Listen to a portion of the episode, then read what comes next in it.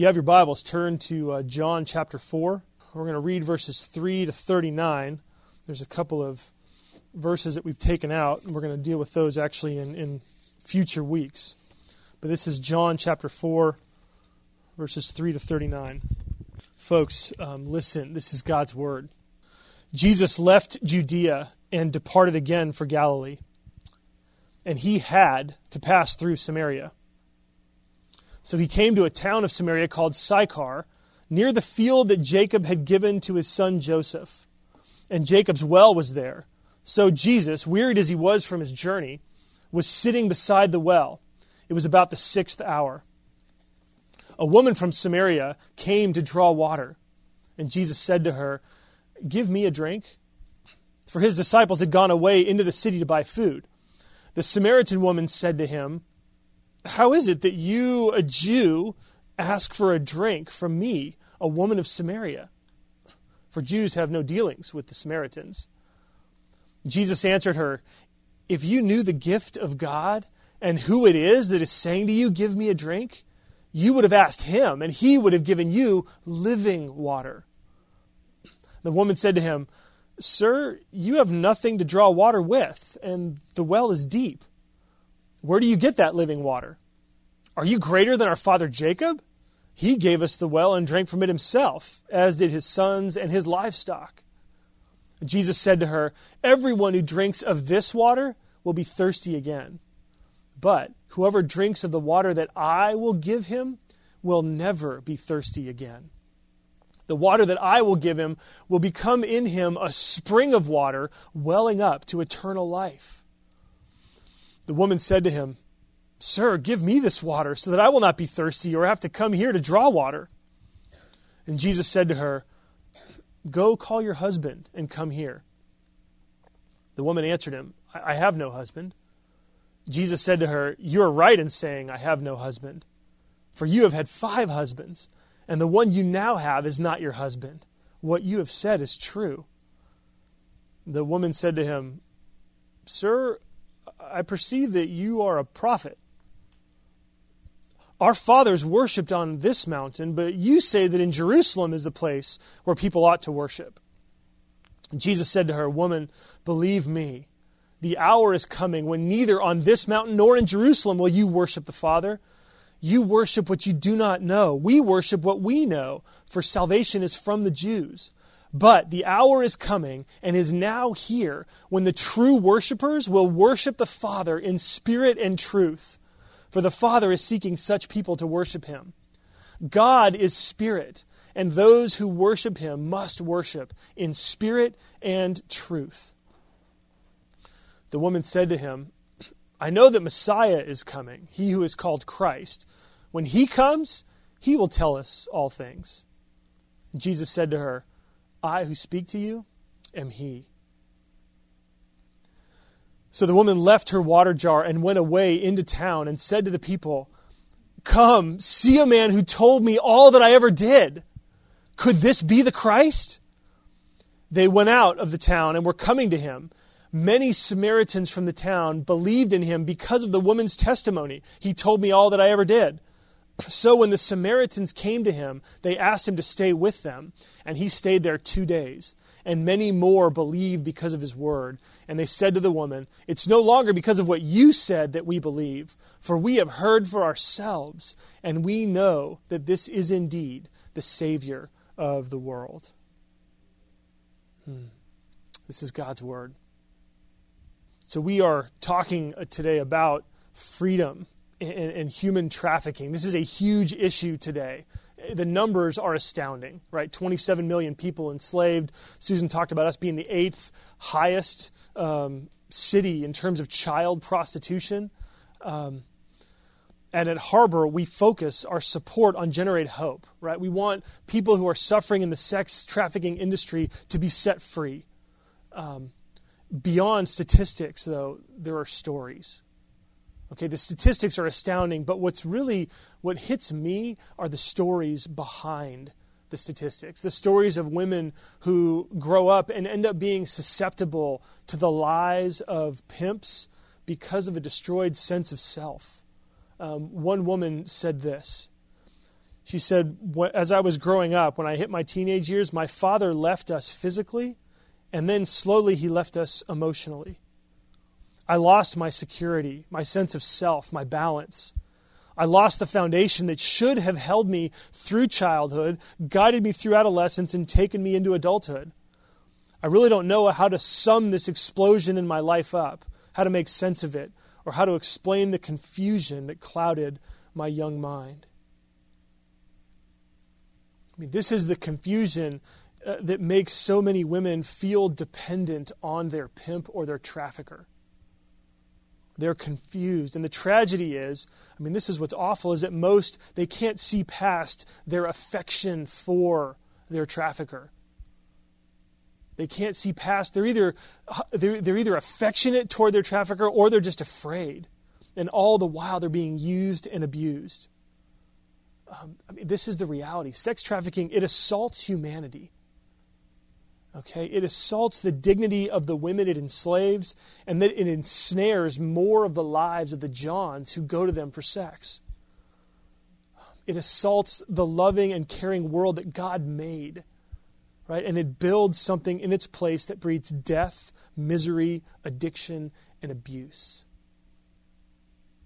That's what it does. And God doesn't stand by and watch it all happen. God cares, and He came to rescue people from this. In our passage, verses 3 and 4, it says, Jesus left Judea and departed again for Galilee. And look at verse 4 and he had to pass through Samaria. If you have a pen, circle the word had in your bulletin. Just circle it there. He had to pass through Samaria. He had to. Why? Because there was a woman that he had to meet. This was a divine appointment. Jesus had to pass through Samaria in order to meet this woman because he wanted to set her free. And as we look at this encounter between Jesus and this woman at the well, we're, all, we're also going to get a chance to encounter Jesus. You are going to have an opportunity to encounter Jesus today. And you're also going to see, we're also going to learn how we can talk to other people about him. We're going to see this in four points this morning. The, the, the points are there written in your bulletin. We need to change the second one. We're going to see first barriers. Second, we're going to see more. So if you can change bigger to more. Um, third, heart. And then fourth, one barriers, more, heart, and one. These are the things that are going to walk us through this conversation that Jesus has uh, with this woman. Let's look first at the barriers. Jesus, this is verses 7 through 9, really. Jesus is sitting at this well resting, and the woman comes, and Jesus asks her for a drink. Jesus was initiating a conversation with her. But more than a conversation, he was initiating a relationship. And this was bold and unusual because for Jesus, it was crossing over some significant barriers. Okay? There was a religious cultural barrier that gets mentioned there in verse 9. Jesus was Jewish, right? And this woman was a Samaritan. The two had no dealings with each other. If you want to chase down the history of this, you can look in 2 Kings chapter 17, verses 24 to 31, way back, way back, 700 years before Jesus was born in 722 BC, Samaria had been populated by religiously impure non Jews. Okay? And these Samaritans sort of chucked so much, or they augmented and changed um, so much of what Judaism was for them. They had a different version of the Hebrew Bible. They had a different place to worship, right on Mount Gerizim, rather than in Jerusalem. Um, it was so bad that strict Jews during Jesus' day wouldn't even walk into Samaria. Okay? Samaria is like, I mean, if you think about California, um, Jerusalem is down in San Diego. Um, Galilee, where Jesus spent a lot of his time, northern, uh, northern Israel was kind of like San Francisco area. You know, Samaria was smack dab in the middle. Okay? Samaria was kind of like Fresno. You got to drive through it. And um, so here's what would happen most strict Jews, they would not walk the straight path through Samaria. What they would do is they would go uh, east and they would cross out of Israel. So it would almost be like saying, I'm not going to drive through Fresno, I'm going to drive all the way east to go into Nevada and then go north, you know, until I pass Fresno and then come back in. a ridiculous detour. It takes a lot longer, and they walked. Okay, so most Jews, most strict Jews, wouldn't even walk through Samaria because they would be stained and become religiously impure. Okay, and so, but, uh, and so th- this was one of the barriers that existed between Jews and Samaritans. There was also a gender barrier. Okay, back then, most Jewish men would not talk to a woman who was not their wife in public. Okay, just one of the things that that the Jews, um, that was just part of their practice. And then there was a moral barrier. Um, you don't necessarily get this until later, but there's a hint of it in verse 6, um, where John tells us that it was about the sixth hour. Okay, the sixth hour means that it was noon, it was high noon. Okay, the day started at 6 in the morning back then for them when they counted time. This was high noon. Most women back then would come for water first thing in the morning. Okay, it was cooler then, easier to carry these giant water jugs. You know, they'd fill them up, then carry them back. It was a lot cooler then, and also that was when they, you needed water for the day. Okay, so you go in the morning, you get your water for the day, you bring it back um, so that you can provide it for your family. And so everybody was there early in the morning, but this woman waited until the time when no one would come. Okay, she went, she came at noon, at high noon. we know, we, we learn why later, but the point is that we're seeing here is that this woman, there are issues that, I mean, this woman's been ostracized from her community.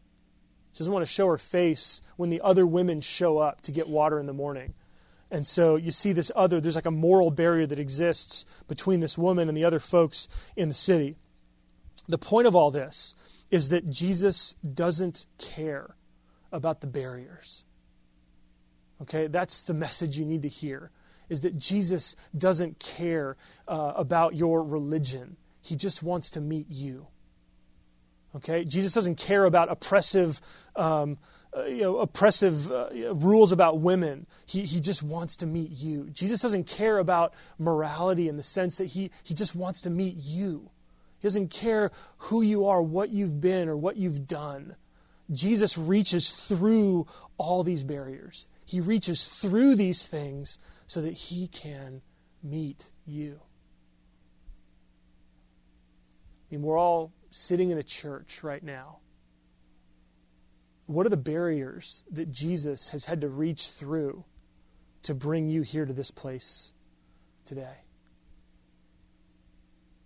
I mean, isn't it true that Jesus continues to reach through barriers? His desire is to meet you. And so he'll reach through the religious barriers, the social or gender barriers. Jesus doesn't abide by those things. He just wants, he has to meet you. That's why he's here today. And so this woman, she got it. She understood that Jesus was crossing over these boundaries. That's why she responded the way she did. Jesus' request was an act that made her realize that he was different. Okay? Jesus did something that struck her as so different that she wanted to engage him. Right? What are the things that we need to be doing that would stand out as so different that people might want to know more? And that's our second point. We see barriers. Jesus presses through the barriers. Second, we're going to see more. This is verses 10 to 15. In, ver- in these verses, Jesus takes the conversation deeper. Um, have you ever known somebody who, when you talk to them, you always kind of felt like they were saying something at one level, but down below they might have meant a lot more? You know what I'm talking about? I mean, this whole conversation smacks of that, right? Jesus asks for a drink and then she responds about drinking water, and then Jesus starts saying stuff to her that kind of makes her realize, you know what, there's something more going on here. You know, there's a couple places here where you're kind of thinking, like, are we still talking about water? Like, what exactly are we talking about here, Jesus? What you know? that's what Jesus is doing. Jesus is saying, look, I'm thirsty, but the reason I've come, the reason I had to come, is because there is a deeper thirst that plagues everybody. I'm asking you for water, but there is something more that can be going on here if you are willing to discuss it. That's Jesus' approach. And the woman shows interest, but she's also kind of a challenge. You know, sir, you got nothing to draw water with. The well is deep. Where do you get that living water? Right? So she's interested here. You know, he's stepping, he, you know, he's put it out there. She's responding. But she also kind of challenges him in verse 12. You're making a statement that could be interpreted as something more significant. What are you making yourself out to be? Are you greater than our father Jacob? You know, he was the one who gave us this well and drank from it. Are you greater than him? And then Jesus responds by being a little bit clearer in verses 13 and 14. Jesus was always in his ministry, always comparing the physical with the spiritual in his conversations with people. Um, and he says, Look, my water will quench your thirst forever. The water that I give will quench your thirst forever. And it'll do that because it will become a spring within you so that you will have your own source of water from within you. From within you. And he says this in a way where the woman she's in, verse 15. The woman said to him, Sir, give me this water. I'm in. Okay, I, am good. I'm, I, am convinced. I, I want it. Please give me this water. And you can tell she still isn't quite sure exactly what Jesus is saying, but she's kind of hedging her bets. So she throws in, So that I won't be thirsty, I have to come here to draw water right? If you can do this, I'm in. Give it to me, please. And what I think is interesting here is that Jesus explains the gift of God, a relationship with Him, so compellingly that she wants it. Right? It's not like a bait and switch, I don't think, but I think what Jesus is saying is He's learned how to present the blessings of knowing God in a way that she wants. In a way that she wants. And there, I think, there's a lesson for us in how we should talk to others about Jesus. You know, our lives should be reaching through the barriers, just like Jesus did. Right? We should be reaching through the barriers to connect with people and to welcome them into our lives. Right? We talked about that last week. But then we also should live and speak with people so that they would know that there's more to life. Right? And we need to think of ways to talk with people to let them know that there are bigger issues, there are some significant things in life that maybe you're not attuned to. And so, for example, it would be like saying things like, you know, I'm not pushing this on you, but I would love you to know that my faith has helped me to see more meaning in my life. You know, or look, I'm not pushing this on you, but reading the Bible has really helped me to have a different perspective on this aspect of my life.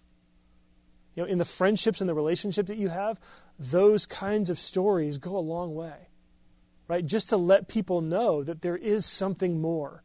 And if they're interested, they can ask, right? You're not pushing it on them.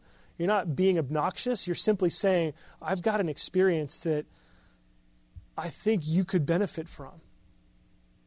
You know, as I've experienced this, my sense is that you also could experience this too if you're interested. Right? It's just as simple as that. And so the woman still, again, not exactly sure what Jesus is talking about, but he said enough to make her want it. Jesus says there's more to life, and she wants in. And this brings us then to our third point, the point of heart. Because then she asks, and Jesus responds in verses 16 to 19. Jesus responds by going to the very heart of her life. Okay? Jesus goes to the very core of what her life had become verse 16. He says, Go, call your husband, and come here. In verse 17, she responds with, I think, some understandable evasiveness, right? Um, uh, I, actually don't have a husband. But Jesus doesn't let her off the hook. Verses 17 and 18. You're right when you've said, I have no husband. For you've had five husbands, and the one you now have is not your husband. What you've said is true. Whoa. What's Jesus doing here? Isn't he being kind of harsh? Why didn't he just say, well, you know, God so loved the world that he gave his only begotten Son, so whoever believes in him won't perish but have everlasting life? Right? Isn't this actually why people run away from religion because it comes across as so harsh and judgmental?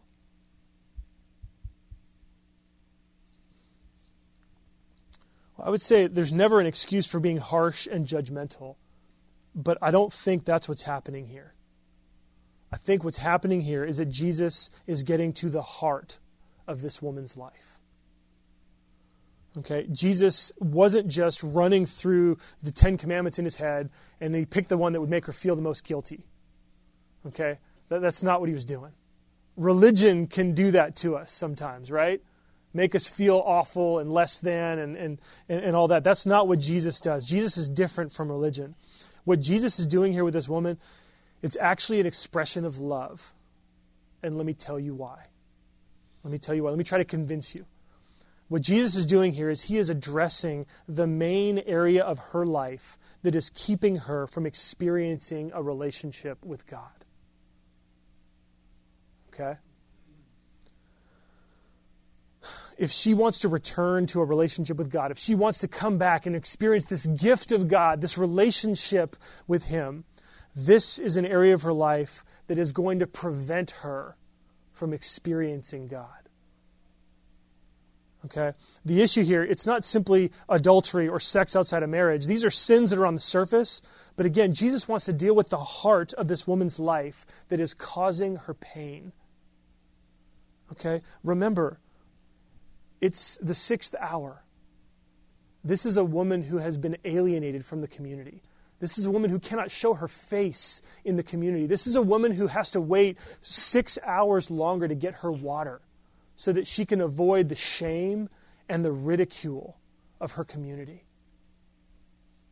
And at the core of that is this woman's this woman's need for men in her life to provide security, acceptance, identity, and self-worth. That's what this woman is looking for. She has had five husbands and now is with someone who's not her husband. So she's on at least man number six. And what Jesus knows, Jesus knows that this has become the foundation of her life. This is the foundation upon which the rest of her life is built. Everything for this woman is being built on the need for the men in her life to provide things that they cannot provide. And it's not working for her. It's not working for her. Jesus knows that God is the only one who can provide these things that she's longing for. God is the only one who can meet her needs. Jesus knows that God wants to build something unbelievably beautiful with the rest of her life. God wants to take her ashes and give her beauty. God wants to take her brokenness and give her his healing. That's what salvation means. That's what redemption means. But in order to build that life of beauty and meaning and healthy relationships, a new foundation has to be laid. A new foundation has to be laid. The old one needs to be taken away, okay, because the old foundation in her life the old, the way that she relates, the way that she looks to men in her life cannot support what God wants to build. It cannot support what she's really looking for, and so it has to be removed. This is why Jesus goes to the heart of her life and wants to address it. I mean, just a couple of ways to think about this. You think about the show Extreme Makeover Home Edition, right? The Extreme Home Makeover show what if they came in and left the sorry, disgusting, dilapidated old house and just built everything else around it on top? Right? Oh, it's going to be amazing. We're going to build you this great house. And what do you want? What do you want? Okay, no problem. And they just start building on the roof of the old house. Right? How long is that going to last? It's stupid. It's silly. It's ridiculous. It's impossible. Same way for us. Same way for this woman. She cannot receive the abundant life that Jesus wants her to live and continue to live in the way that she's been living. And so Jesus is addressing it not to be mean, not to be judgmental, but to let her know that if she really wants to experience living water, if she wants to experience a life with God, this needs to go away. have you ever been, um, let's think here. Have you ever needed to dress really nicely for something like a, a meeting or a party? Um, and you worked out way too close to the time that you needed to get to this place, and so you didn't have time to shower?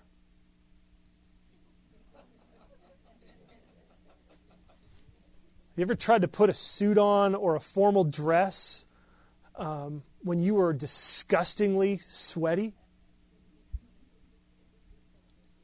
How does that feel? Jesus needs to get to the heart of this woman's life so that she doesn't have that experience for the rest of her life.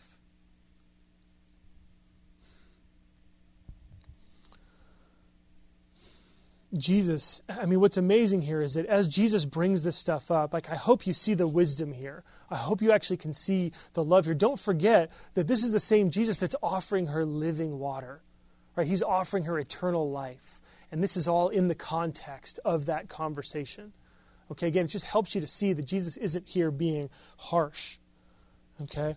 Jesus wants to sort of cut off this area of her life. It's a sewage pipe right, that continues to pour sewage into her heart, into her mind, into her life. And Jesus is saying, we need to cut that off. We got to cut it off. We have to cut it off.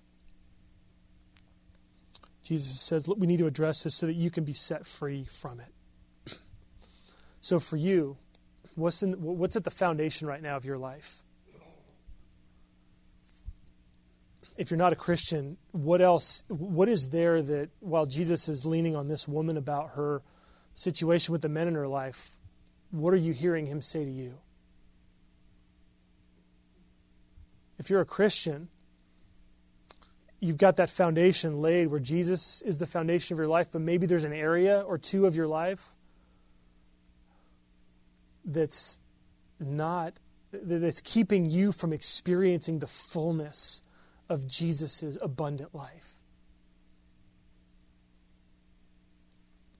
Right now, Jesus is trying to address that in you.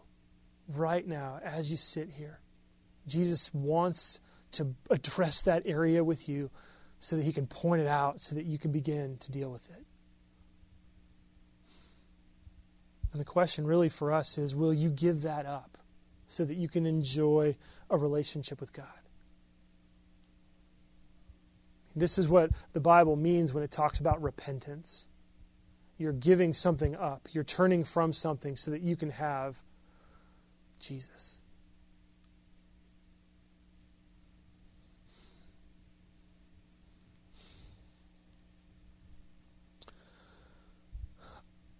I love the woman's reaction in verse 19. Sir, uh, I perceive that you are a prophet. You imagine? I just came here for some water. wasn't asking for this. I mean, what else could she say, really? She's just been rocked to the core of her being. She's reeling. What else could she say? What else do you say when you feel the push of Jesus in your life? Well, she recovers pretty quickly. Um, the next section, verses 20 to 26, I just called one. One. We'll see why here in a second. Um, the woman puts into practice the art of distraction. Okay? It's the art of distraction. She comes up with the standard religious question to try to get Jesus sidetracked into an argument that no doubt she's familiar with so that she can have time to process this. Okay? Um, verse 20, she basically says, um, You're a prophet. Where should I go to church? Should I go to Harbor Presbyterian in Jerusalem or Harbor Presbyterian in Mount Gerizim? Right? I mean, that's basically what she's asking. Our fathers worshipped on this mountain, but you say Jerusalem is a place where people ought to worship. This is the standard religious argument that Samaria, you know, Samaritans and Jews have. Okay, and so she just sort of goes there and decides to throw that out. Maybe it's because she just needs to think and she's not ready. She doesn't know what else to say. Maybe she's honestly trying to avoid Jesus again and she's still kind of holding him at arm's length. Um, for whatever reason, Jesus' response to her drives home one thing. Okay? The, there is that, that one thing that is the only thing that's important. Okay? She brings this up, but Jesus stay focused. He says, Look, there is really only one thing that's important, and that one thing is Jesus.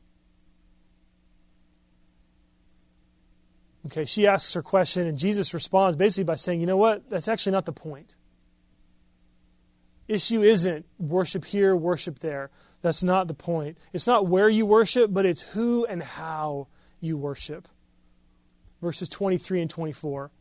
The hour is coming when neither on this mountain nor in Jerusalem will you worship the Father. You worship what you don't know. We worship what we know, for salvation's from the Jews. But the hour is coming and is now here when the true worshippers will worship the Father in spirit and in truth. For the Father is seeking such people to worship him. God is spirit, and those who worship him must worship in spirit and in truth. Jesus is telling the woman that there is something amazing happening right now. God is breaking down the barriers between people. There was a time where only the Jews were right. And Jesus is saying, you know what? God is doing something new where He is breaking down these barriers because God has come not just to save one nation, but to save all the nations of the world. And His big question is how are you going to respond? How are you going to respond? And then the woman, bless her heart, verse 25, she throws out another, just one more distraction. Well, I know Messiah is supposed to come any time now, and when he comes, he's going to explain all this to us. Jesus says in verse 26, yeah, that Messiah person,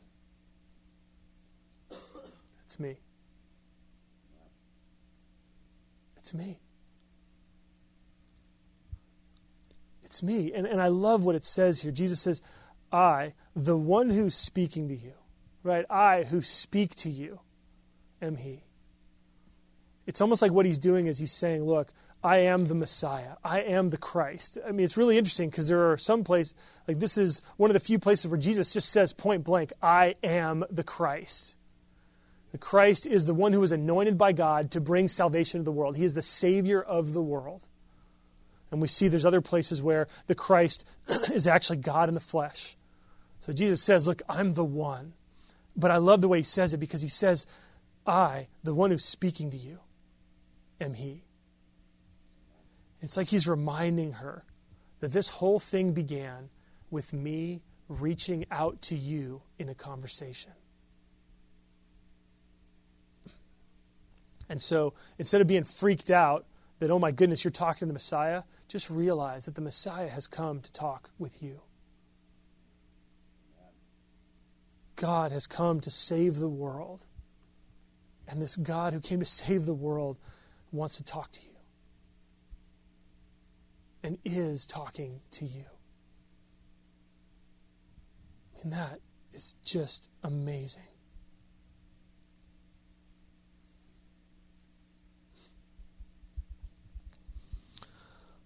I remember um, back when I was exploring Jesus, I remember setting up a meeting with a pastor, um, and I had all kinds of questions that I wanted to ask him. I wanted to ask him about evolution and science. I wanted to ask him, how can you trust the Bible? I remember I had, I had this list of questions that I was ready to ask, and I remember sitting with him. I still remember exactly where we were. I remember exactly I can see his face so clearly. And I remember sitting down and, and, and starting this conversation and getting ready to just unload my list of questions that were going to blow holes in everything that you know I'd heard him say, every, you know everything that I'd heard Christian people talk about, and um, and he said to me, "So, have you given your life to Jesus?" And I, I, I said, Well, what are you talking about? I, I, didn't know that was part of the deal. What are you talking about, giving your life to Jesus? Uh, I said, Well, like I, have prayed to ask him to help me live my life. And, and he said, You know what? Christianity is you giving your life to Jesus. And at that moment, I thought, Wait a minute, like, I haven't done that. Surely I haven't done that. In fact, that sounds crazy talk. Like, that sounds like letting go of the steering wheel in the car, right, while you're driving. That's kind of how it, that's, that's how that sounded to me. And I, and I said, no, I, I haven't done that. Um, and I said, that seems kind of crazy. What, what, what, exactly does that mean? Like, how do you, I don't even know how to process, what does that look like?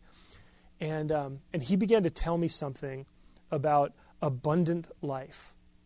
He said, let me explain to you abundant life. And he said, in my life, I was a skier, a snow skier. And he said, I was really, really good.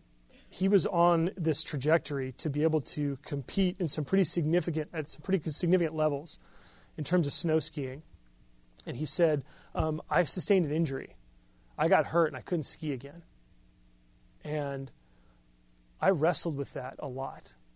I was really frustrated. I was mad. Um, I was angry with God.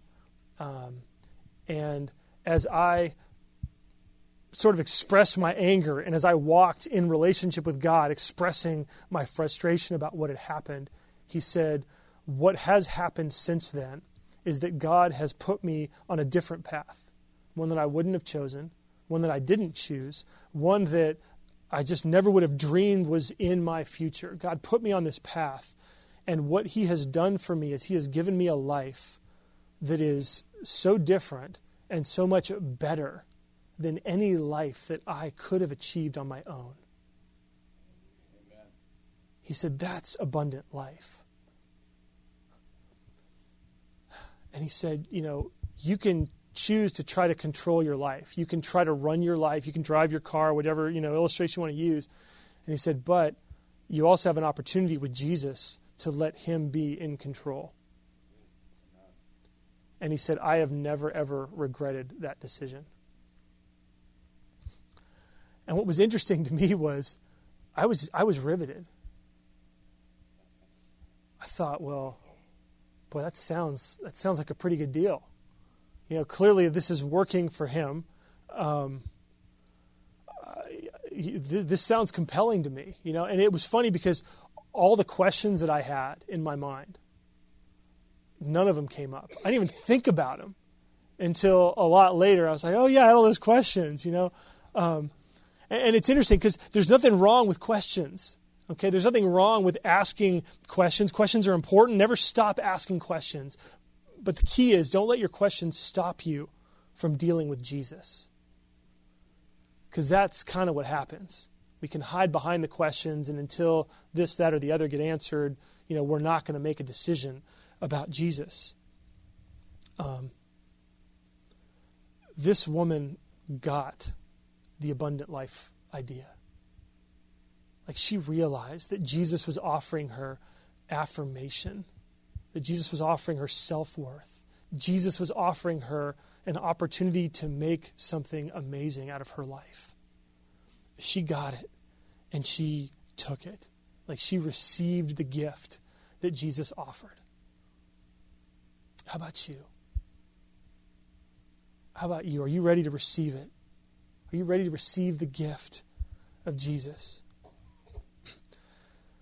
It doesn't quite say how to do that in this passage, but there's a little hint about how it actually works. Why is it that God can offer you eternal life? Um, it's, it's sort of tucked in and hidden in verse 28. Okay? The woman left her water jar and went away. It's kind of neat, right? Because she came for water, but she ran off with no desire again, you know, no desire for water. She got living water that was now springing up in her heart, right? And she goes and is used by God to change the town. Like this woman who was ostracized, alienated, shunned, shamed, becomes the one who was sent by God to save this town. Like that is just amazing. Talk about beauty for ashes, right? Talk about healing for brokenness. This is a picture of this. Her thirst is met. And what we see here in a very, very subtle way, okay, it's a very subtle, subtle thing here. But what we do also notice is that Jesus' thirst is not quenched. Jesus never gets a drink. Now, again, I think this is very subtle, but we're also only in chapter 4 of John's gospel.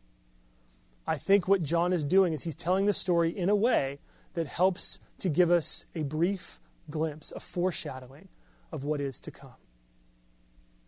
Because Jesus came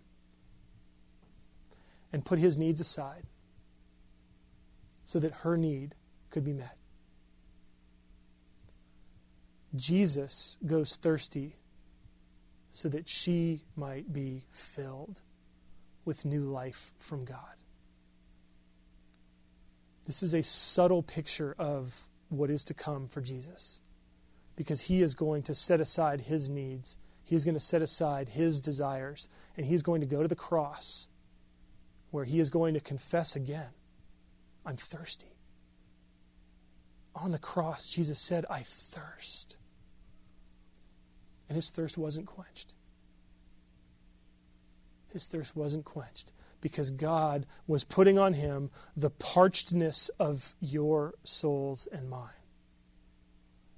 the emptiness of your life and mine, the moldy, crumbling, can't satisfy foundations of our lives were put on Jesus on the cross so that we might receive the benefits of his new resurrected life.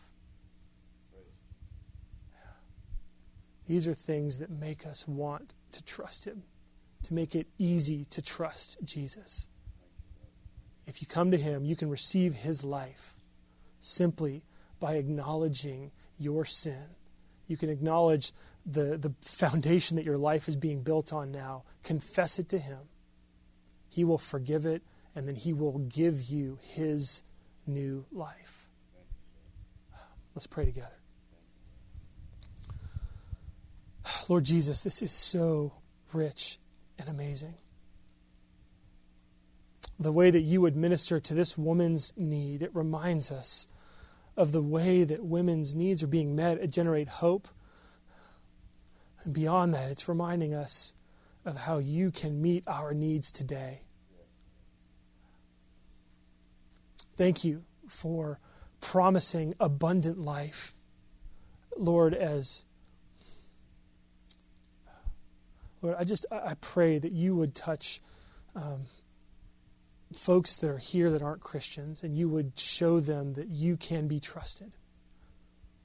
Would you show them, Lord, in the way that your Spirit can, that they are here today because you had to meet them? And Lord, prompt them to respond by just saying, Jesus, I'm sorry I have lived my life apart from you. Forgive me and welcome me back. Help all of us, Lord. Help all of us in our lives to reach through barriers, to be able to live in a way that shows that there is something more to life. Give us wisdom so that we can get to the heart of matters in our lives, in the lives of our friends and Lord, help us to keep you as the main thing, that one thing that is more important than anything else. Lord, help us. Help us to share this amazing experience with others, to be your hands, your feet, your mouthpiece as we share this amazing news with the folks in our lives. We pray this in your name. Amen.